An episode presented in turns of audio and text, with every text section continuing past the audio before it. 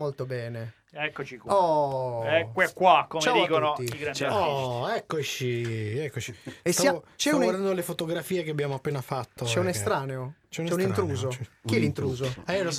Io l'ho detto, l'intruso. Dovete chiuderla quella porta a chiave, che poi la gente si intrufola. Ma noi la chiudiamo sempre però. Bravi. Francesco, come stai? Io lui c'ha la chiave. Bene. Oggi passerai 50 minuti di puro terrore con noi. Terrone. Anche perché qua devo dire la percentuale di terroneria no, di nordici direi. Di nordici. Sì. La premiata torroneria sono cose serie. Allora, lì abbiamo un 100%, qui abbiamo 270. Beh, io il fatto 70. Che sia nato Venaria reale, però da un siciliano a una sarda. Ma tanto non c'è lo Jussoli in Italia. Bravissimo, quindi... siamo a posto. Io c'ho tutta la spina dorsale, perché c'ho babbo siciliano, mamma napoletana, sono nato a Bologna e mi sono trasferito a Torino. C'ho fatto proprio la spina dorsale dello che è più una spina che sembra una banana. È una banana, quello che è. Vabbè, quello perché è la Repubblica delle Banane, quindi giustamente. Tutti gli organi interni terroni, quindi sono a posto, insomma. Tutti gli organi interni, tutti i terroni. Diciamo. Assolutamente. Va bene. Assolutamente. Ci vuole un po' di terroneria. Assolutamente.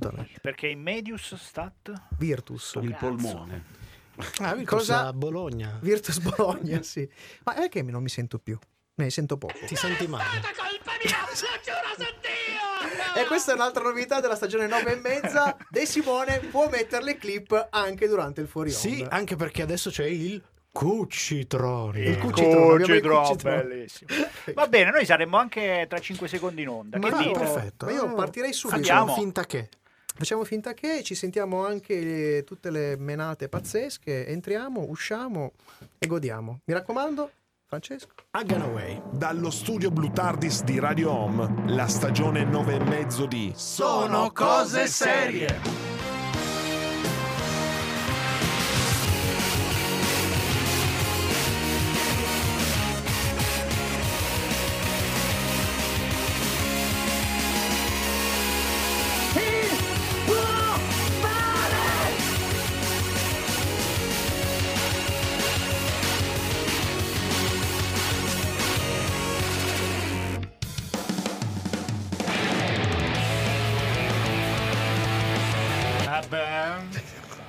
A casa Alessi.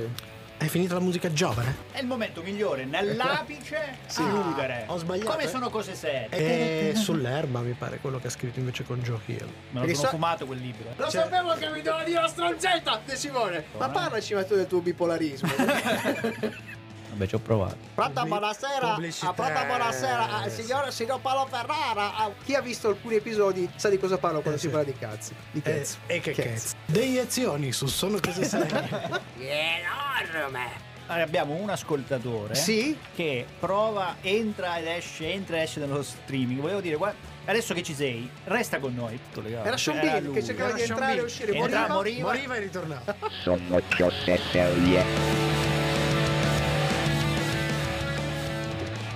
Buonasera, bentornati alla serialità su Radio Ohm con Sono Cose Serie e questa follia della stagione 9 e mezzo. Perché 9 e mezzo noi avevamo finito, noi quest'anno siamo stati disciplinatissimi perché negli anni passati di solito le nostre 24 puntate le facevamo verso giugno perché poi c'erano i salti, le ferie, c'erano anche i saldi di fine stagione, ma quest'anno non abbiamo mancato una puntata, abbiamo finito presto e allora abbiamo pensato la prossima stagione sono 10 e facciamo 9 e mezzo, dai. Abbiamo fatto 30, abbiamo fatto 21. Esattamente. Al mio fianco Michelangelo Alesso. Al mio fianco Paolino Ferrara. Di fronte a noi De Simone. E lui, maledetto. Ah, molto bene. Qua nascosto, qua vicino abbiamo un ospite che poi si paleserà, ma lo diremo più tardi. Niente spoiler. Ci manca Cucci, questa sera. Guardate che ci sono anch'io. C'è anche lui. Ma dove è finito? Non c'è. Vabbè, andiamo avanti. Beh, cominciamo, ovviamente, quello rimane il nostro sommario alla rovescia, anche perché dovete scoprire la nuova scaletta. Il sommario alla rovescia.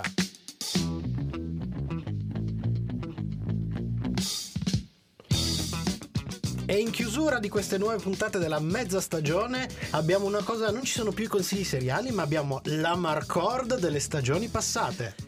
Ma prima, in concomitanza con Avengers: Endgame, questa settimana lo spazio della serie della settimana verrà occupato dal Marvel Cinematic Universe. Fra poco invece stiamo tra amici e parenti, è con noi infatti Francesco Piperis, nostro esimio collega e conduttore del programma Rumori su Radio Ohm. Quindi fra pochissimo vi beccate una sfilza di novità, di cose bellissime, ma ci sarà anche la musica che anche in questa mezza stagione è dedicata alla serie, in questo caso ai film del Marvel Universe. Vi ricordo che tutto il resto lo troverete molto presto in una playlist di Spotify insieme ai nostri podcast. Che ancora non si è capito, c'è chi trova solo la playlist e c'è chi trova solo il podcast. Non lo sappiamo. È una specie di caccia al tesoro. Come diceva Battisti, lo scopriremo solo vivendo. E poi ci sono i Rolling Stones su Radio Ohm.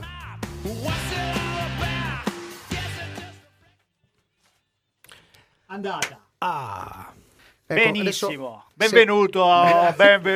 Se puoi abbassare un po' l'ascolto, grazie. Sì, anche perché sennò il benvenuto non si sentiva. Adesso senti noi, non senti Mick Jagger. I Rolling Stones. Ciao! Ciao Francesco. Ciao. Contento di essere... Sì, sono contento, ma poi sono anche contento di partire con i Rolling Stones, insomma. Sono ulteriormente a casa stasera, insomma. Secondo me la playlist stasera ti piace un casino. No, ma insomma, ho dato un'occhiata anche.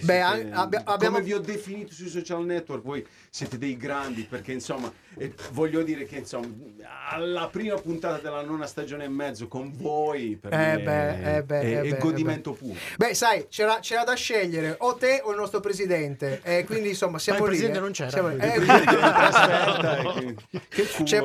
Abbiamo detto no, le prime due persone che volevamo, Francesco e Marcello. Chi si fa sotto per primo? Abbiamo detto così. Tanto questa era, comunque sarebbe stata un appuntamento imperdibile. Anche perché tu hai avuto modo di avere il nostro ingegnere. Assolutamente. Che puntata indimenticabile. Diciamo che dobbiamo farci perdonare. Riceve ancora delle minacce di morte. Infatti ho detto, hai abbassato notevolmente il livello del tuo programma col nostro esimio. Però si è scatenato il decimo. Ma ha fatto una puntata spettacolare. Io ancora... Una delle più alte. Devo dire anche dal punto di vista musicale hai fatto sentire delle chicche di livello, veramente di livello. Mamma mia, no, meno male che lui ha avuto il coraggio di mandarla quella roba. Ma sai, le grandi rivoluzioni sono prima di tutto fatte di coraggio, poi tutto il resto viene da sé. Generalmente poi finiscono a Sono Cose Serie, quindi oppure finiscono nel sangue. Questo è un altro discorso, però lo recupereremo. Poi il sanguinaccio non è neanche male.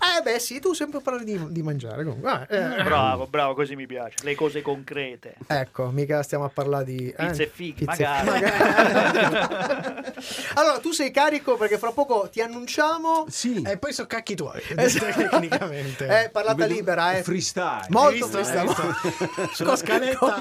Sulla scaletta gliel'ho già studiato. Ti metto una base. Che è Piperis freestyle, molto molto notevole. E non ho messo lo spot all'inizio. Lo spot non c'è problema. Non è un problema, lo facciamo la prossima volta. Trovo un buco per metterlo, così ti faccio sentire lo spot. Grazie. Trovi un buco per metterlo?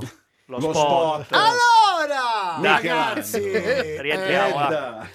Che facciamo? Anticipiamo un po'?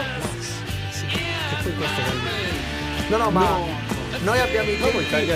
Abbiamo i tempi che sono teutonici, anche perché abbiamo un blocco alla fine lunghissimo. Voi siete teutonici, invece il mio piedi di solito insomma si lascia trasportare. Quando vuoi. Cara Giuseppe, compare nipote. Ascolta, di qua. Andiamo dalla assistenza di Dio. Non afferretto. Amici e parenti. Inauguriamo questa nuova rubrica dei nostri speciali delle 9 settimane e mezzo, in cui scambieremo qualche chiacchiera con amici e parenti, in particolare del mondo di Radio Ohm e della storia di Sono Cose Serie. Cominciamo con il nostro Francesco Piperis, come dicevamo conduttore di Rumori, sempre qui su Radio Ohm, ed esperto di letteratura, nonché coinvolto nel festival di Borgate dal vivo. Eccolo qua! Benvenuto! Già mi fa effetto, essere, come dire, presentato come come l'esperto di letteratura, insomma, qua in questo paese sono tutti esperti di qualcosa. Io sono un forte lettore e adesso oggi mi definisco un operatore culturale, ma più di questo, insomma, esperto. Mi ricorda il nostro amico liberatore, lui è un culturista della letteratura. Bravo.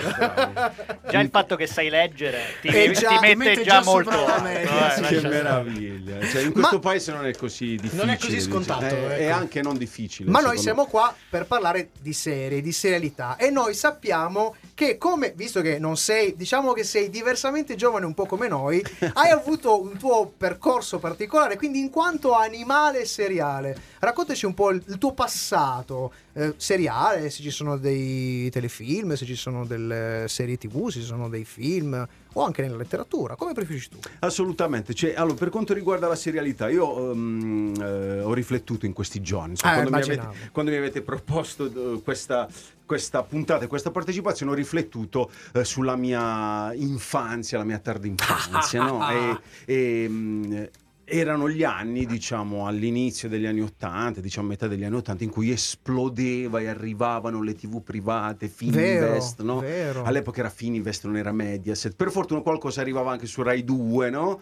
E come vi ho detto anche in altre occasioni, quello che mi interessa non è tanto, come dire, la serialità legata al fantastico, alla fantasia, no? E via dicendo, ma molto alle storie concrete. In quegli anni c'erano delle serie che io seguivo in maniera quasi compulsiva, tipo Miami Vice. No? Allora, Miami Vice, beh, di un certo spessore. Di un certo spessore, perché produzione di Michael Mann, insomma, certo. Poi l'ho scoperto negli anni, insomma, anni, a un certo punto alle 18:25 salivo al quarto piano a Bitonto, in provincia di Bari, a casa di un mio compagno, diciamo, di merende, nel senso buono, ovviamente, e ci guardavamo alle 18:30 su Rai 2, ci guardavamo Miami Vice. Su Italia 1 c'era, secondo me, la versione povera di Miami Vice, che era Riptide, che non so se voi vi ricordate, se vogliamo amavo anche più di Miami Vice. Secondo me Riptide era fantastico. Riptide era Miami Vice con un pizzico di Big Bang Theory, perché c'era il nerd col robottino. Credo che sia stata una delle primissime, non la prima, perché abbiamo probabilmente le prove di serie dove c'è tra i protagonisti un nerdaccio. Sì. C'era prima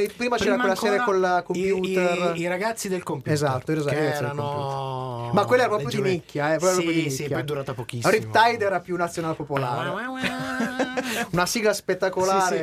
Poi mi ricordo l'elicottero rosa col faccione, che era bellissimo, era veramente spettacolare. Poi i due belloci, chiaramente c'era l'ex Vietnam, c'era appunto il nerdaccio col robot che sembrava una specie di pennuto senza ali, veramente raccapricciante, raccapricciante. Ma è Miami Vice che faceva parte di quel momento più serio, più composto e anche più narrativamente corretto delle serie poliziesche, perché noi si cominciava tipo con Chips, tipo allora, costiamolo a Starsky Hutch era la versione coatta, mentre Miami Vice era la versione un pochino più... Però erano i temi, cioè le puntate erano quelli, però Starsky Hutch era più, sai, urbano, no? Mentre loro, sai, c'era quello con la camicia sempre più... C'è chi non voleva essere Don Johnson in quegli anni. Chi non voleva essere... Ma di questo e di altro parleremo noi, continuiamo a parlare nei fuori onda. Noi poi ci risentiamo perché è in diretta. Così già partiamo con la musica. Ci facciamo del male. Cosa abbiamo di buono? Abbiamo una signorina che canta. In No Doubt con Just a Girl, direttamente da Capitan Marvel, uno degli ultimi film del 2019 del Marvel Cinematic Universe. Bene, bravi. Mi date tanta soddisfazione. Questi sono i contenuti, plus. Adesso io qua che siamo fuori onda, non ci sente nessuno. No, la fantasia, però i Visitors. Ecco, infatti l'abbiamo volevo peccato, però aggiungere questa cosa qua, che in tutto questo, come dire, scorrere di serie tutte molto ancorate alla realtà, pure c'era Saranno Famosi, vedi? C'era Visitors, perché quella, se non ricordo male, almeno io che in realtà sono animale seriale ma più o meno, diciamo, è stata forse l'unica serie televisiva che legata alla fantasia, ai mostri e via dicendo, agli alieni che ci attaccavano e ci invadevano, che ha avuto un successo in quegli anni assolutamente di massa, perché là si era su Canale 5 andava in onda il lunedì mi pare, ed eravamo in tantissimi. In Italia ha avuto un botto. La cosa buffa deve essere una di quelle serie che probabilmente ha avuto più riscontro all'estero che non sul da noi che non da loro, assolutamente. Sì, dico, all'estero sì, rispetto alla produzione. Tra l'altro è una serie che oggi non si potrebbe più girare, perché coi porti chiusi non potrebbero più attaccare anche se qualche annetto fa era uscito un remake adesso le cose sono cambiate, è andato un mostruoso remake però c'era quella l'attrice che la Baccarin che è sempre un piacere recitare anche quando si spellava, diciamo. Quando si spellava non era male. Certo. All'epoca invece c'era quella bella cotonata, la cattiva, non era Blair, era la... C'era la famosa scena in cui si spalancava la bocca e si mangiava il topastro. Porcellino d'India. Che meraviglia. Ma in realtà lì era molto interessante l'idea di come si riunivano gli esseri umani dopo che insomma si era capito che questi non erano proprio tanto simpatici, e quindi c'era tutta i ribelli, dove c'era Michael Ironside che era spettacolare, c'era poi tutto questo richiamo al nazismo, c'era tutta una serie di simbolismi legati al nazismo, quindi torniamo poi alla storia, alla realtà, quindi c'era un parallelo, è la storia ciclica, è quello il problema, è ciclica e noi siamo nel giro in cui siamo sotto la ruota, siamo sotto la ruota, esattamente. Torniamolo, andiamo un po' sulla letteratura e vediamo un po' Ti sfruculiamo sulla letteratura.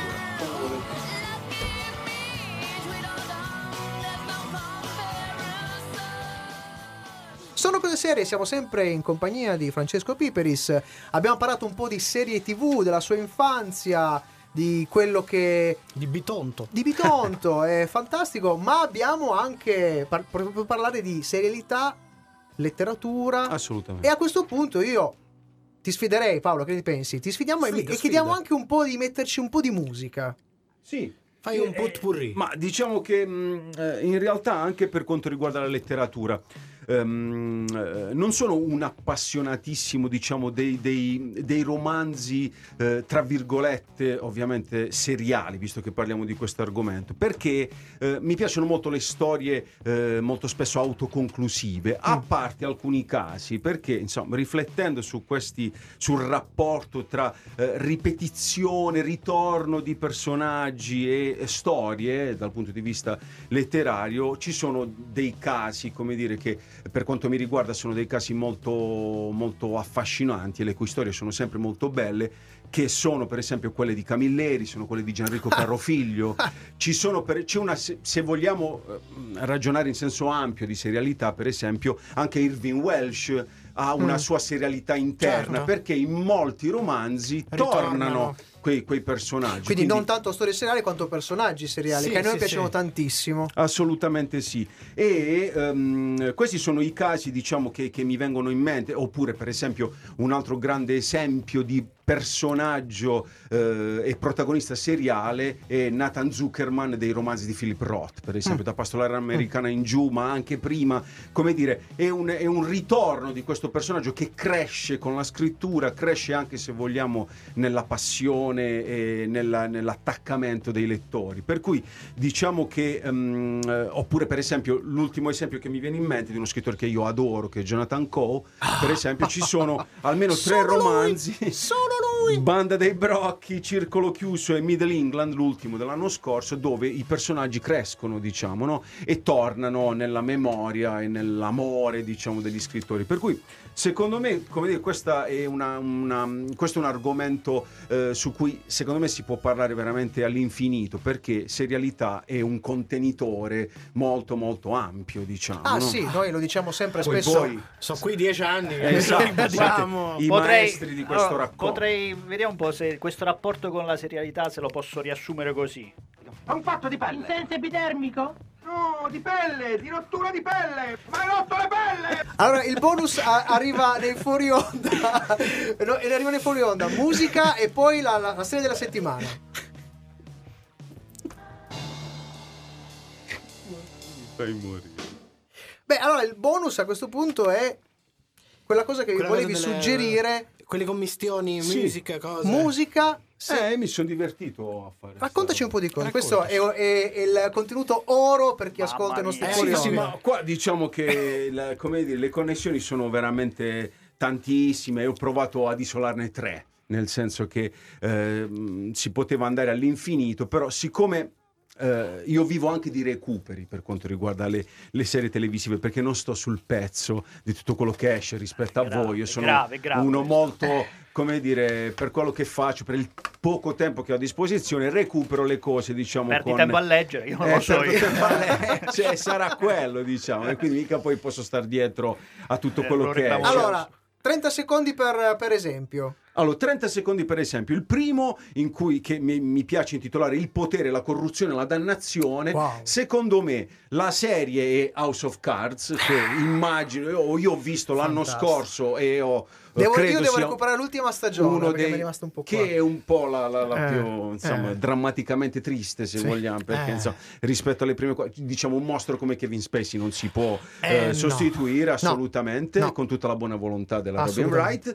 E agganciato a un romanzo meraviglioso e potentissimo sulla corruzione, anche diciamo dell'animo di una famiglia di costruttori pugliese, dentro La ferocia di Nicola La Gioia, che ha vinto il premio Strega nel 2015, un romanzo che io consiglio perché è di una potenza veramente rabbrividente, direi quasi. E la musica, ovviamente lì ho agganciato Iggy Pop, che è il mio, come dire, maestro massimo per quanto riguarda il rock and roll, quello che più corrompe col suo rock and roll, che corrompe attraverso un brano che si chiama, niente manco a farla apposta, Corruption, di un disco del 99 che è Avenue B. Questo è il primo esempio. Se posso continuare, vai tranquillo. L'esempio 2, la frustrazione e l'ossessione strisciante e malata della forza. Wow. E qui un recupero diciamo ultimissimo, scusate, che è Breaking Bad, che ho visto ci vuole l'applauso. Grazie. Era ora, però sono felice di averlo recuperato. Bravo. E la letteratura è il libro che mi ha cambiato la vita, cioè nel 1989, nell'agosto dell'89, che è Delitto e Castigo di Dostoevskij. Porca miseria! Ed è un libro che mi ha proprio cambiato, come dire, la percezione della realtà e di tutto ciò che mi stava intorno. La musica che aggancio, e perché secondo me, come dire, questa ossessione strisciante e malata della forza è assimilabile alla figura del topo, che io odio e per cui provo uno schifo totale, e quindi il brano è un brano dei Pearl Jam che si intitola Rats, che okay. 30 versus. Secondi per l'ultimo esempio, il sesso o del motore che muove tutto tra il sublime e l'oscuro, ma lo metti alla fine, ma un'altra serie meravigliosa, Masters of Sex, che ho amato in maniera folle, non solo per Michael Sheen e anche per Liz Kaplan, che io insomma amo la follia, perché è brava, meravigliosamente brava. E letteratura, 80 rose e mezz'ora di Cristiano Cavina, Marco Sì Marcos. E la musica è un brano dei Jefferson Airplane scritto da David Crosby, che si intitola Triad, da Crown of Creation del 1968. Ragazzi, prendete appunti, noi fra poco si va con la serie della settimana. Pochissimo. Grandissimo.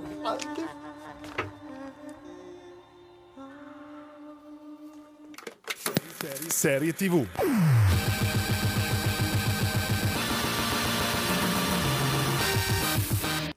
Sono cose serie, vi ricordo di mettere un bel mi piace sulla nostra pagina di Facebook, ma anche sulla pagina di Radio Ohm, e cercare Sono cose serie su Google, vi si aprirà il classico vaso di Pandora. Soprattutto vi consiglio, o tramite www.sonocoseserie.it o tramite Spotify, di recuperare i podcast, soprattutto di questa nona stagione e mezzo, perché nei fuori onda questa volta con l'ospite stiamo dando il massimo. E con l'ospite Francesco Piperis, che ci ha come si può dire, deliziato con delle cose bellissime fuori onda, ed sarà con noi a commentare e ascoltare con noi anche la nostra recensione.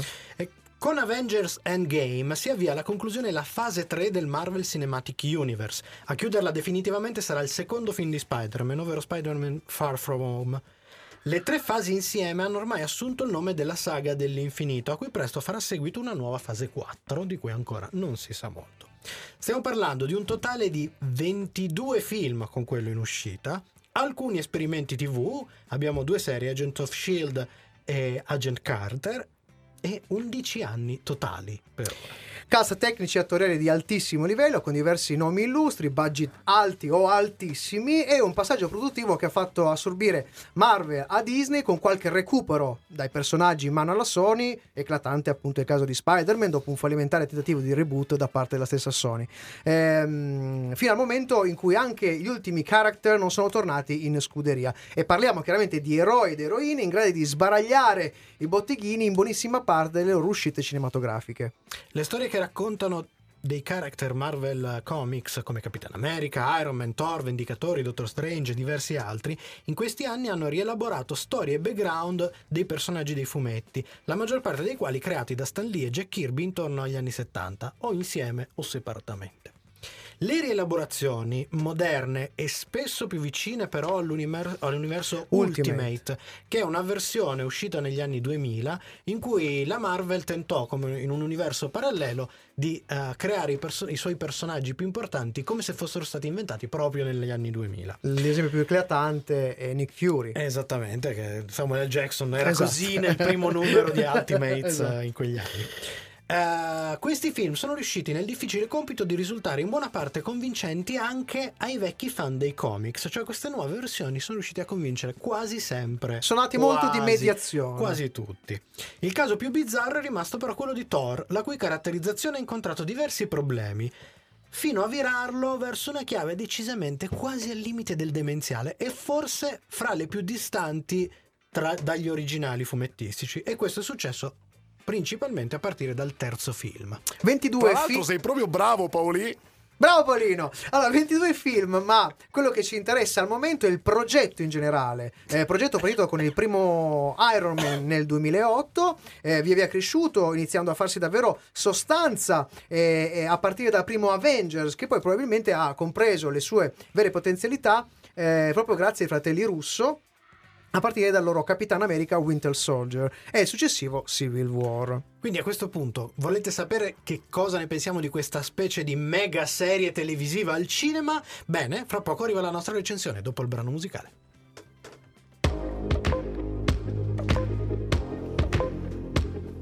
Quindi tu proprio fumetto proprio niente? No, sì. Ah, raccontaci qualcosa. Fumetto, però anche lì ho scoperto da pochissimo, cioè dall'anno scorso, un fumettista di origini siriane che vive a Parigi, che si chiama Riyad Sattouf, che sta scrivendo una serie in cui racconta la sua infanzia tra Parigi e soprattutto la Siria, la Libia, è praticamente il corrispettivo maschile della Satrapi. Esattamente. E un mio carissimo amico disegnatore e fumettista che si chiama Stefano Frassetto, con una differenza, dice lui, che Riyad Sattouf sa disegnare. Questo è quello che dice Stefano Frassetto. Vabbè, con il suo cinismo molto naif. La Satrapi non è nata come fumettista. Esatto. Quando arrivò in Francia, che è entrato un po' nel giro della cultura eccetera, conobbe, non mi ricordo se era Trondheim o Jonathan Sfar, che sono portatori di questo fumetto minimal dal punto di vista grafico. Lei stava cercando di raccontare appunto le storie, e uno di loro due, quello che ha conosciuto, gli ha consigliato: ma prova a fare il fumetto. Lei non l'ha mai fatto, però diciamo che nel suo assolutamente, narrativamente la gestione del fumetto è fantastica. Il assolutamente disegno, sì, ho amato molto anche per Persepolis, devo dire, mi è piaciuto moltissimo anche per i contenuti che porta. Poi ovviamente io amo moltissimo Andrea Pazienza, per esempio, io so di essere anche scontato, però sono andato sui... No, guarda che questo periodo stai citando tutta gente che non è scontata per niente. No, affatto. Guarda, veramente. No, infatti vai a comprare un libro di Pazienza Mola, Rizzoli, costa un casino. Esattamente. Poi per restare sui grandi nomi e per stare sulla realtà stringente, attualità stringente, visto che domani comincia il Salone del Libro, amo molto Zero Calcari, che non va al Salone del Libro per tutto sto casino. Mi piacerebbe poi chiederti qualcosina in merito, perché mi piace Gipi, Gipi è un artista, è un narratore potentissimo. È un artista veramente a tutto tondo. Non, tutto anche quello che secco, tocca, anche se esatto, è tutto quello che tocca da un punto di vista narrativo è strepitoso. Io ho comprato tutti, diciamo, i suoi ultimi libri, perché Repubblica ha fatto quella edizione tutto. E io, se vi posso confessare questa cosa qua, ogni volta che apro un suo albo sono rapito. Con i peli dritti, e in alcuni casi anche molto emozionato. C'è una potenza che a volte non riesco neanche a gestire. Più parlavamo prima dei disegni, ed è incredibile questa cosa di Gipi, che invece sa disegnare divinamente, che però stronzo ogni tanto usa questa, cioè sembra minimalista, ogni tanto gioca, toglie, fa questi disegni che sembrano quasi solo a bozza, invece porca miseria, è mostruoso, c'ha un controllo totale. Mi ricorda quando toglie così la sintesi di maestro, abbiamo intervistato anche il fumetto muto, il fumetto a colori muto, Ken Parker di Milazzo, ricorda Milazzo per la sua sintesi, a volte quella sua sintesi è proprio simile al Milazzo super veloce, Ivo Milazzo. Sto pensando al disegno che ci ha fatto noi, quello invece era un po' col cazzo. Ah, no! Sempre Milazzo, sempre. Quando ero bambino, ho amato Asterix. Questo ce lo dici dopo,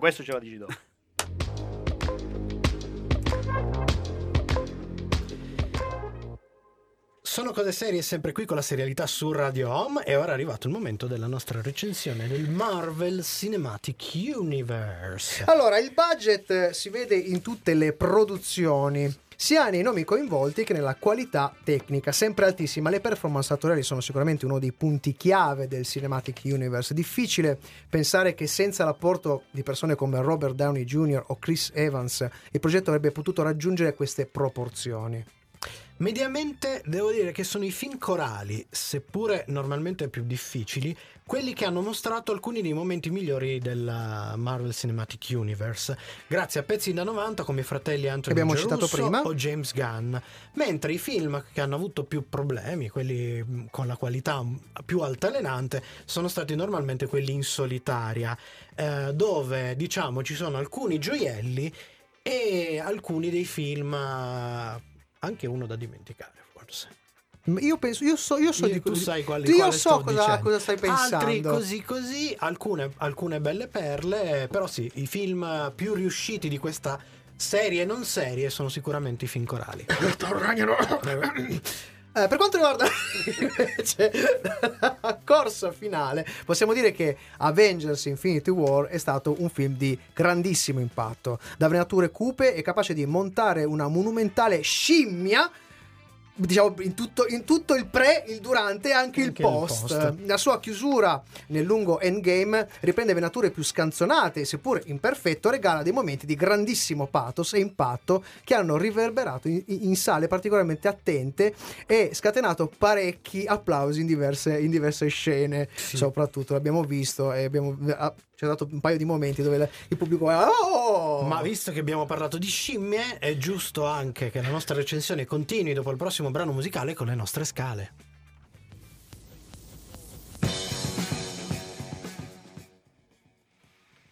Io ho dimenticato di nominare i passaggi, ma ci siamo arrivati lo stesso. Il sound delle Zeppelin.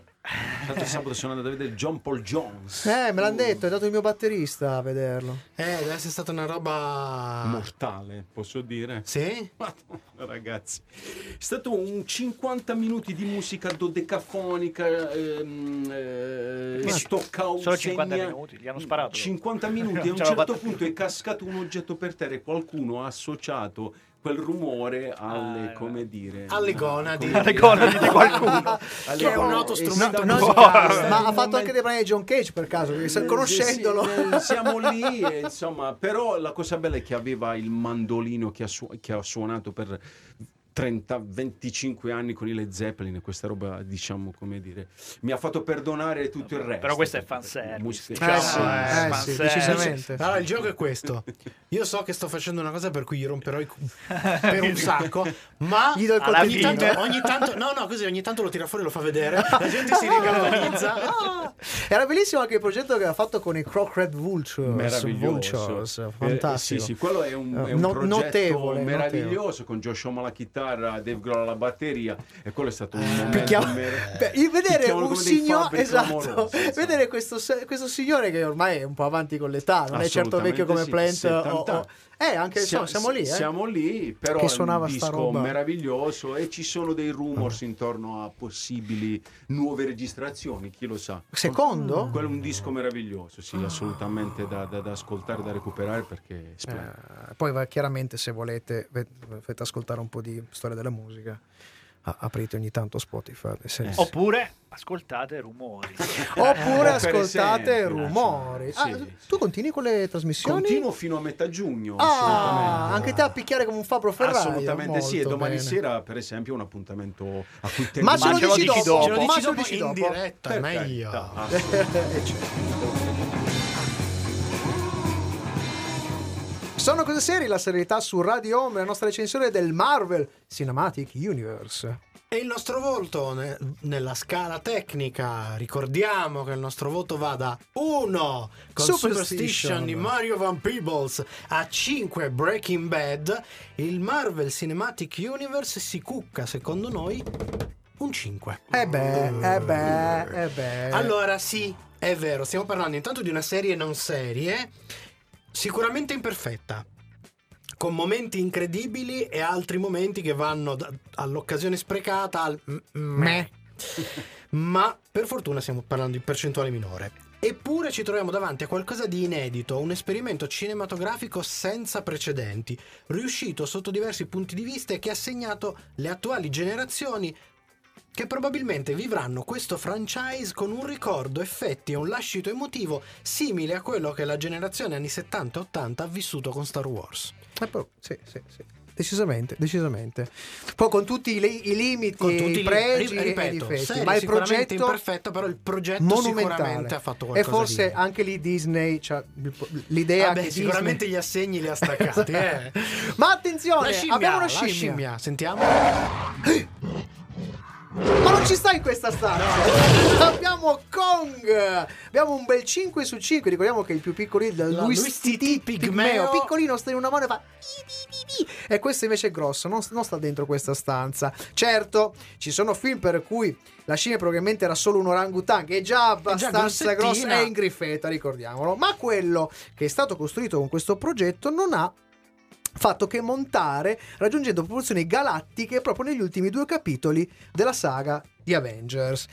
A questo punto ci sarebbe anche il consiglio per la fruizione, ma insomma, più che consigliarvi per la fruizione, vi ricordiamo che c'è qualcuno matto che li ha messi in ordine cronologico, cioè non in ordine in cui sono usciti, ma in cui bisognerebbe vederli, e chi ha addirittura linkato alcuni episodi del mondo Marvel televisivo, perché voi sapete che proprio all'inizio c'erano dei link molto importanti. Agent Carter molto connessa, esatto, Agents of Shield solo nelle prime 2 stagioni, e tutto il resto poi sbracava letteralmente. Però appunto noi consigli per la visione non ve li diamo, anche perché vi conosciamo, brutte scimmiette seriali. La vostra visione sicuramente è stata più puntuale e adeguata di una messa domenicale. Sicuro, un binge watching significa chiudersi in casa per almeno 4-5 giorni, ed è un po' un problema. No, ma a me è il rituale. Sappiamo che voi, amici seriali, ve lo sarete succato esattamente all'uscita del film, probabilmente primi giorni, probabilmente prenotato da settimane, lo sappiamo. Secondo me si potrebbe coniare un nuovo termine, perché ci sono molte persone che hanno fatto qualcosa che è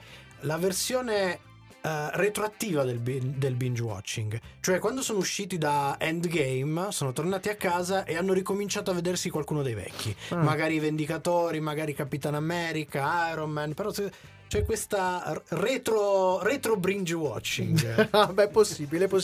Io approfitterei, perché Francesco è stato molto bravo e buono durante la nostra diretta, diciamo, cantata, si è fatto le sue considerazioni, poi nel fuori onda è esploso. Ti vogliamo lasciare, vorresti chiudere la chiosa con questo mondo cinematografico che ovviamente sappiamo non ti appartiene, esatto, da non spettatore cosa hai visto? Guarda tutta questa fotta meravigliosa, per tutto questo casino intorno, ma proprio così. Allora, devo dire che sostanzialmente tutto questo casino mi tange. Ma perché... questo l'abbiamo capito. Però detto questo, io provo, come dire, un grande rispetto nei confronti di chi, anche mio coetaneo, diciamo anche un po' in là con gli anni, che si appassiona in maniera così quasi infantile, ma nel senso alto del termine. A tutto quello che... Bada come parli, anzi parli come badi. A tutto quello che viene fuori dalla Marvel, DC Comics, insomma, per cui che cosa è successo? Che in realtà da alcuni fanatici di questo mondo così sideralmente lontano da me mi sono fatto dare, si può dire? Posso dire tutti i film? Cioè, hai detto bene. Che non ho ancora visto, bene, perché ce li ho lì. Proprio. Vabbè, c'è anche un bambino piccolo, approfitta. Infatti, perché appena possibile. E li vedrò, perché in realtà è un mondo, come l'horror per esempio, che non riesco, come dire, a toccare neanche di striscio. Io prima o poi dovrò guardare, e spero che il mio bimbo si appassioni, come dire, a questo mondo, perché... probabilmente con uno sguardo anche infantile riuscirò, come dire, ad appassionarmi anch'io, perché i film ce li ho lì, stanno prendendo la polvere, però so che prima o poi finiranno nel mio lettore DVD, perché io poi li guardo, c'ho i DVD. Questa cosa è bellissima. Però questo è quello che io apprezzo, l'apertura. Cioè, invece di solito, soprattutto ultimamente con i social, cioè, i soliti tromboni che c'è. No, più che altro si creano le fazioni. Con le fazioni è tutto schifo. Cioè, possibilisti. È vero. E il fatto che sia possibile tutto lo dimostra anche la clip, che questa volta non è una nostra produzione, perché abbiamo trovato un divertente mashup su YouTube. Ladro. Citiamo anche la fonte su YouTube, che pubblicheremo integralmente nei prossimi giorni sui nostri canali e sui nostri social network. Video realizzato da Stefano Baglio, che non ha nessuna parentela con uno dei protagonisti. Che è riuscito a far incontrare gli Avengers con Aldo, Giovanni e Giacomo. La clip.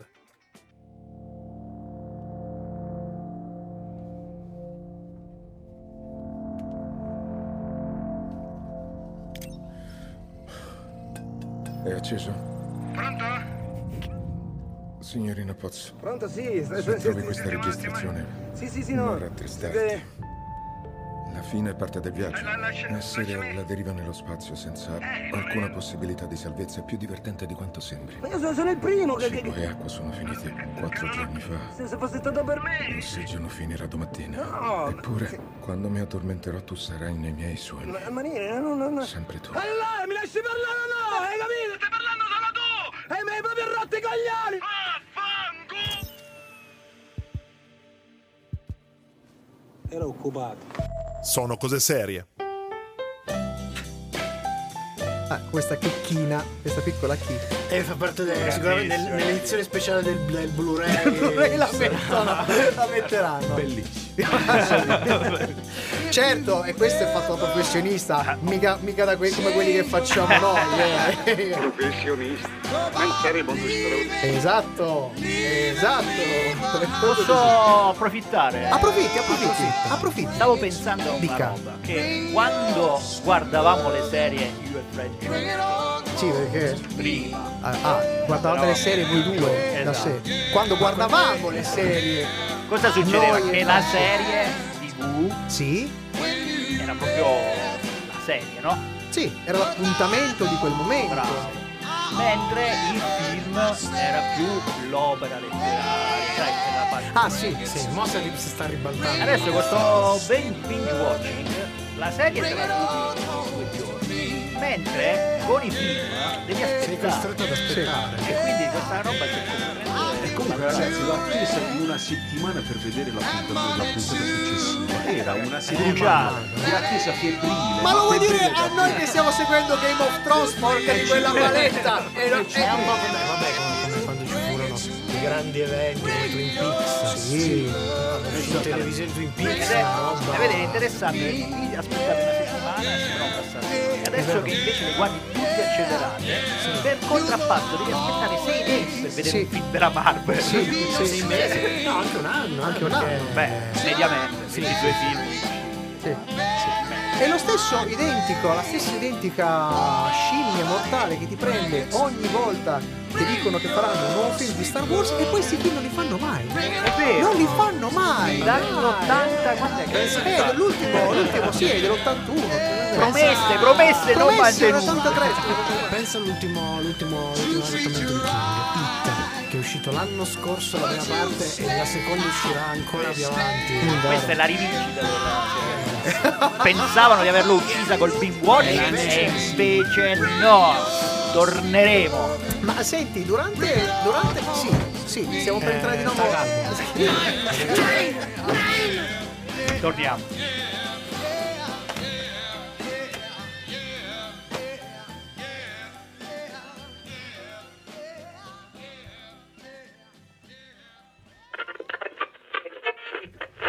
Questa è Sono Cose Serie. Io stasera non dovevo esserci, È stupendo. Come eravamo? La macchina del tempo di Sono Cose Serie. E siamo addirittura d'arrivo per il nostro 10° anno di trasmissioni. Per l'occasione, per questa nona stagione e mezzo, abbiamo deciso di fare un tuffo nel passato e presentarvi alcuni estratti dalle nostre vecchie stagioni, ma vecchie, rischiando anche il pubblico ludibrio per la qualità spesso non eccelsa delle nostre passate performance radiofoniche. Eravamo giovani, molto giovani. Cominciamo però con una lacrimuccia, sì, perché alcuni anni fa, precisamente 8 anni fa ormai, abbiamo avuto il piacere di scambiare una chiacchiera con un gigante di nome di fatto, Peter Mayev. Si tratta dell'attore britannico naturalizzato americano che è scomparso purtroppo la settimana scorsa. Quindi abbiamo deciso di tributare il nostro omaggio facendovi risentire quel teddy bear, come dice lui, che è rimasto nel cuore del mondo intero come Chewbacca, il peloso e borbottante compagno di viaggio di Han Solo in Star Wars. Allora, attiviamo la nostra macchina del tempo e torniamo al 25 aprile 2012, seconda stagione, episodio 30, seconda parte dello speciale di Torino Comics.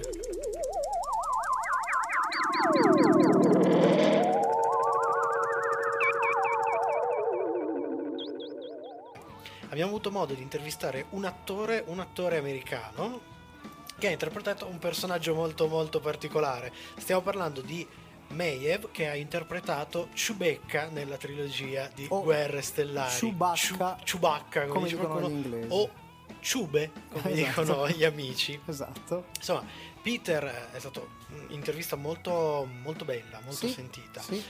Noi ovviamente adesso sentiremo la voce originale di Peter con Stefano Magariello che ci ha dato una mano e invece ci fa la voce italiana che traduce le parole di Peter. Nella prima parte dell'intervista noi gli abbiamo chiesto che effetto gli fa avere e ricevere ancora tanto affetto da parte dei fan, soprattutto dopo tanti anni, e se c'è qualcosa che gli manca di questa esperienza sul set di Star Wars. I have talked to a lot of actors during filming and afterwards saying that they... Ho parlato con diversi attori, sia durante le riprese che in seguito, e tutti mi hanno detto che avrebbero desiderato recitare in Star Wars, anche una particina più breve della mia. To be able to come back. Quindi mi fa sentire molto bene poter constatare che dopo tutto questo tempo il mio personaggio è ancora amato. E ormai sono 3 generazioni.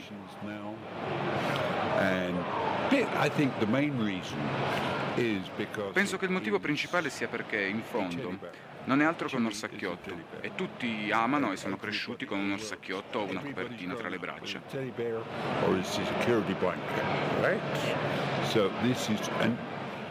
Come non amare un orsacchiotto gigante?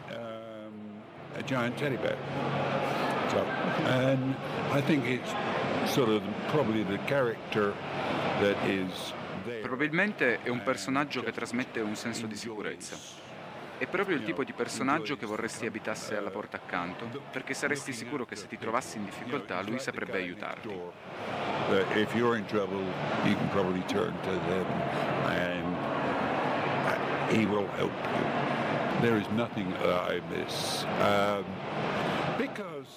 Non ho nostalgia dell'esperienza sul set di Star Wars, perché era un setup completamente nuovo. Ho fatto altri film, ma non erano in studio. Il lavoro in studio è totalmente diverso, perché sei in un posto come questo dove succede di tutto.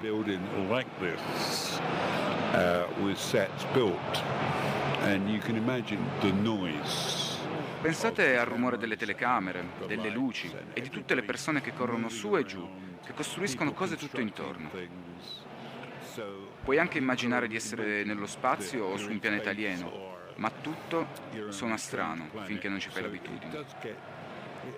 Allora cominci a dirti, ok, torniamo dentro, facciamo il nostro lavoro. Insomma, te lo fai piacere per venirne a capo. E questa era la prima parte dell'intervista a Peter Maiev, l'attore che interpreta Chewbacca o Chewbacca della trilogia originale di Star Wars, ma anche nella nuova trilogia, perché lui è tornato. L'altra particolarità è che questa persona è enorme, su Wikipedia 2,21 metri. 2,21 metri, cioè ci sono le foto, andate a vedere su Facebook le foto di Matteo che gli stringe la mano, cioè c'è questa mano che è larga quanto tre mani di Matteo più o meno. Chiusa la mano mi ha toccato il gomito e questo adesso spiego anche il sogno dell'inizio.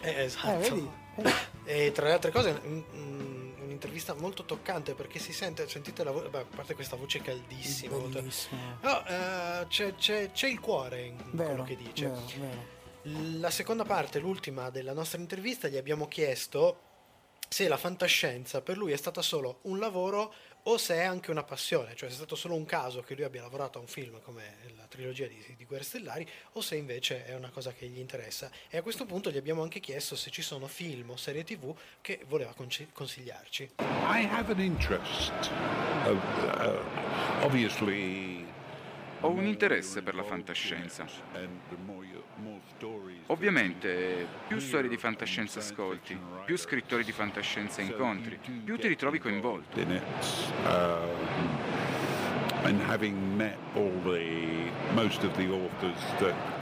Ho incontrato molti bravi scrittori di fantascienza.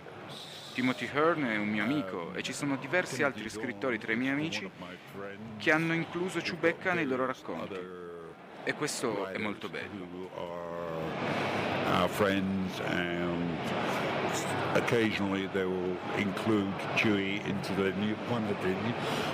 Ma, come ho detto, se sei dentro un'industria, finisci per sviluppare un interesse per essa, perché più fai e più la cosa si fa interessante e tutto avviene molto rapidamente. And it changes so quickly. A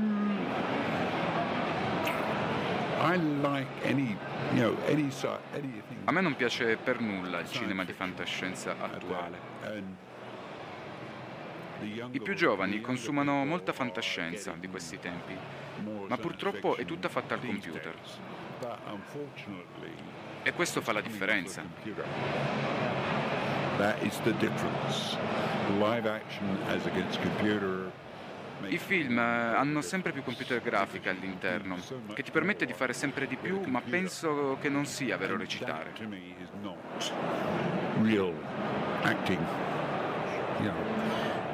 Puoi affollare una scena con decine di buchi con un computer. Prova a farlo senza.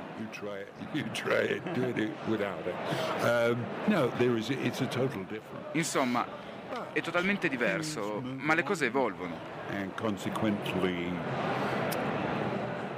In particolare la Lucasfilm sta portando ad un nuovo stadio la computer grafica nei suoi numerosi progetti. Insomma, il più porta al meglio.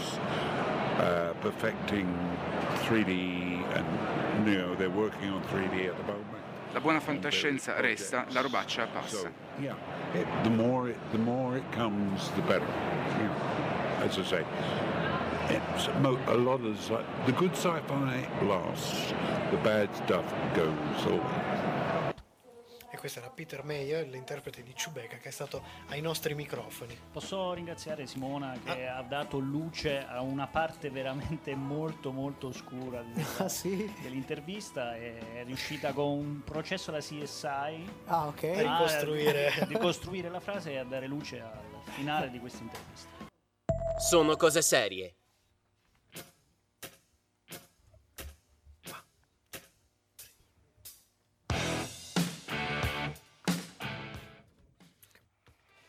Eccoci qua. Io ringrazio Francesco che in religiosissimo silenzio. Infatti, ho apprezzato, ma in realtà da parte di tutti un religioso silenzio nell'ascolto dell'intervista a Peter Mayer. Insomma, immagino per voi, come dire, è un, no, anche se parliamo poi non esce sul podcast. No, basta. No, in realtà la clip l'ha recuperata lui dal nostro infinito archivio. E l'ha messa online, ma l'ha messa online ieri sera, per cui non abbiamo avuto tempo materiale di riascoltarla. D'altronde ci fidiamo che poteva mettere scorreggio. La prossima volta potrei farlo. Sulla fiducia. Però alza un po' che proprio non si sente niente. Se c'è il finale del brano, non lo becchiamo. Alza un filo in ascolto. Proprio che c'è col finale del brano? Che vi prega voi il finale? Vabbè, ci rende un po' ritmica la cosa. Va bene così. Grazie. E la vecchiaia. Ma lui è così. Solo lui. Io, vabbè. Beh, no, ed è strano sentire le nostre voci che sono diverse. Madonna, che sono diverse. Dei bambini. Comunque, con zero ritmo, mamma mia, che scandalo, ragazzi. Buonasera. Pausa. Ma poi perché parlavamo? Parlavamo sotto. Ah no, perché stavamo nello studio con lo sopra. No, secondo me era al Lingotto. Stavamo al Lingotto. Parlavamo piano per non disturbare quelli che si rubavano i fumetti. Esatto. Comunque è stata una bella esperienza. Devo dire grazie di aver partecipato alla nostra esperienza mistica con Chewbacca. Poi tra l'altro ragazzi, porca miseria. Una roba. Ma parlavamo prima, guarda, siamo in ritardissimo, ma a questo punto un bel chi se ne frega. Bravo. Perché hai citato Asterix. Sì.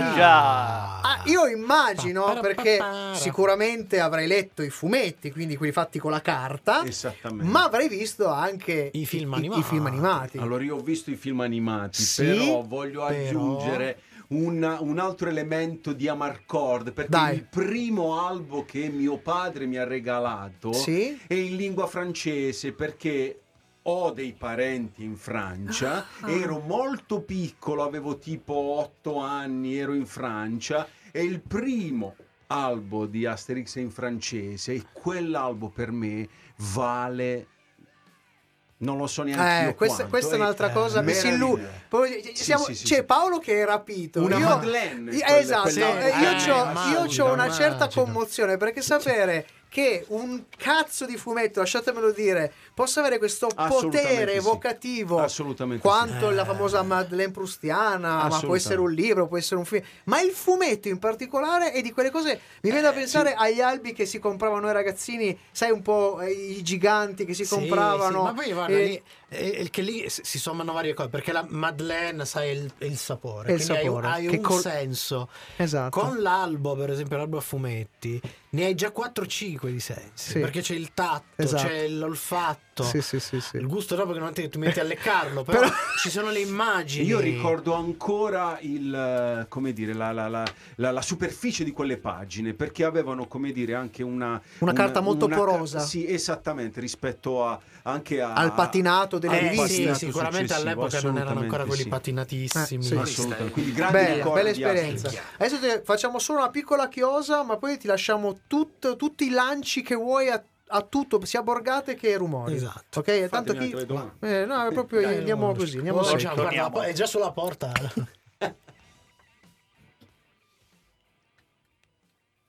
Sono cose serie, abbiamo iniziato col primo brano dei Rolling Stones tratto da Avengers Endgame e abbiamo chiuso con AC/DC Back in Black, che fa parte del primo film, diciamo, del Marvel Cinematic Universe, ovvero Iron Man del 2018. Siamo in chiusura della nostra prima puntata delle 9 settimane e mezzo che fanno l'attesa verso la 10ª stagione che arriverà dopo l'estate, ma come sempre il palinsesto di Radio Ohm continua tutta la settimana, quindi vi ricordo, andate sulla pagina di Facebook, cominciate da Sono Cose Serie e mettete mi piace, passate a Radio Ohm, mettete mi piace alla pagina di Radio Ohm e vi guardate tutte le altre trasmissioni, tra cui per esempio, Francesco, ecco, dici un po'. Sì. E domani sera, insomma, domani sera torna Rumori, ancora una volta l'appuntamento settimanale con Rumori. Siamo alla puntata numero 25, quindi già una in più rispetto alle 24 vostre. Alle vostre canoni, anche noi abbiamo fatte 25. Quest'anno abbiamo fatto 25, così perché ci girava. E, insomma, continuiamo a raccontare storie di rock and roll. E domani sera io sono molto contento di ospitare ai microfoni di Rumori una voce importante, diciamo, del panorama radiofonico italiano e che è anche un po' la storia del giornalismo musicale italiano. John Vignola, che in questo momento su Radio 1 conduce Radio 1 Music Club, ma che in realtà ha una storia molto lunga sia di produzione discografica che di scrittura di volumi su alcuni gruppi che hanno fatto la storia quantomeno della musica italiana, e che sono contento che verrà a raccontare la sua esperienza musicale, la sua playlist, perché ogni settimana noi a Rumori chiediamo una playlist che serve per raccontare anche la propria esperienza professionale, le proprie passioni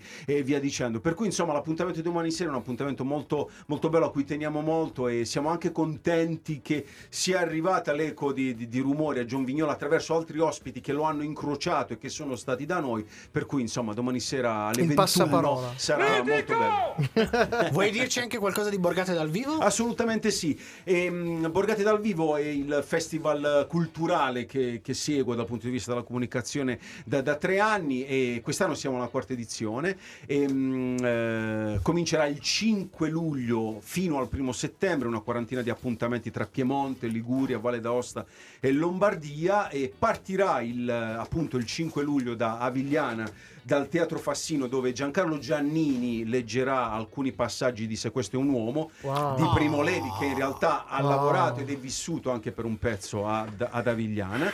E ci tengo anche a dire che gli altri appuntamenti importanti quest'anno di Borgate dal vivo incrociano moltissimo il teatro e anche la musica. Per esempio Luigi Locascio a Pinerolo. Insomma, sappiate che questa è la prima volta in cui cominciamo a raccontare il calendario di Borgate dal vivo 2019. Quindi, abbiamo delle primizie. Non abbiamo ancora fatto il lancio ufficiale, che faremo sabato al Salone del Libro. Quindi grazie a voi per l'opportunità. Luigi Locascio il 27 luglio a Pinerolo, per esempio. Guido Catalano contestualmente invece a Madesimo, in provincia di Sondrio, e per esempio, siccome il clima è uno dei nostri temi forti, Luca Mercalli a Borgata Mason su Ulx racconterà i cambiamenti climatici e come cambia la montagna. E in più nelle stesse giornate, cioè tra il 3 e il 4 di agosto, scusate, anche Mario Tozzi e Giobbe Covatta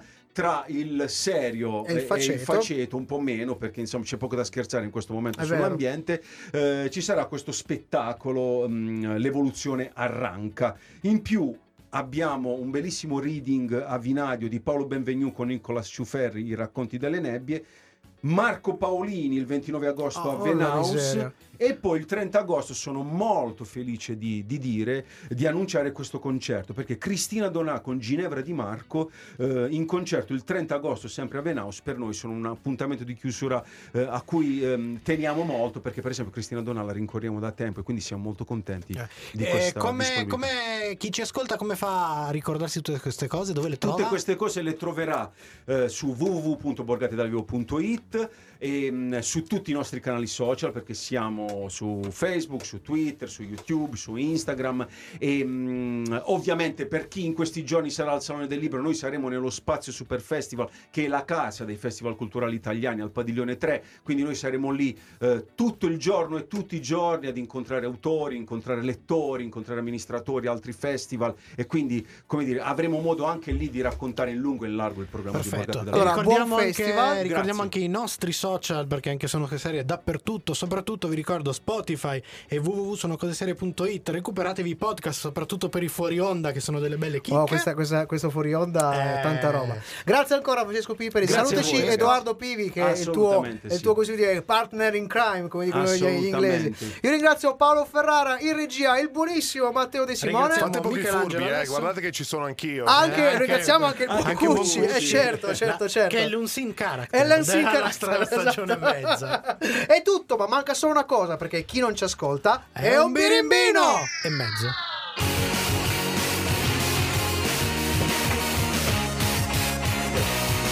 Grazie a te.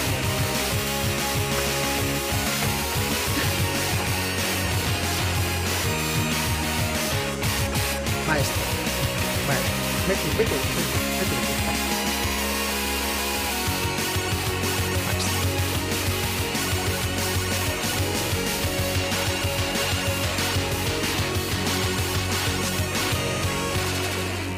Cazzo di cane, maestro, conto su di lei. Perché? Ciao, sono Roger Rabbit e anch'io ascolto Sono Cose Serie.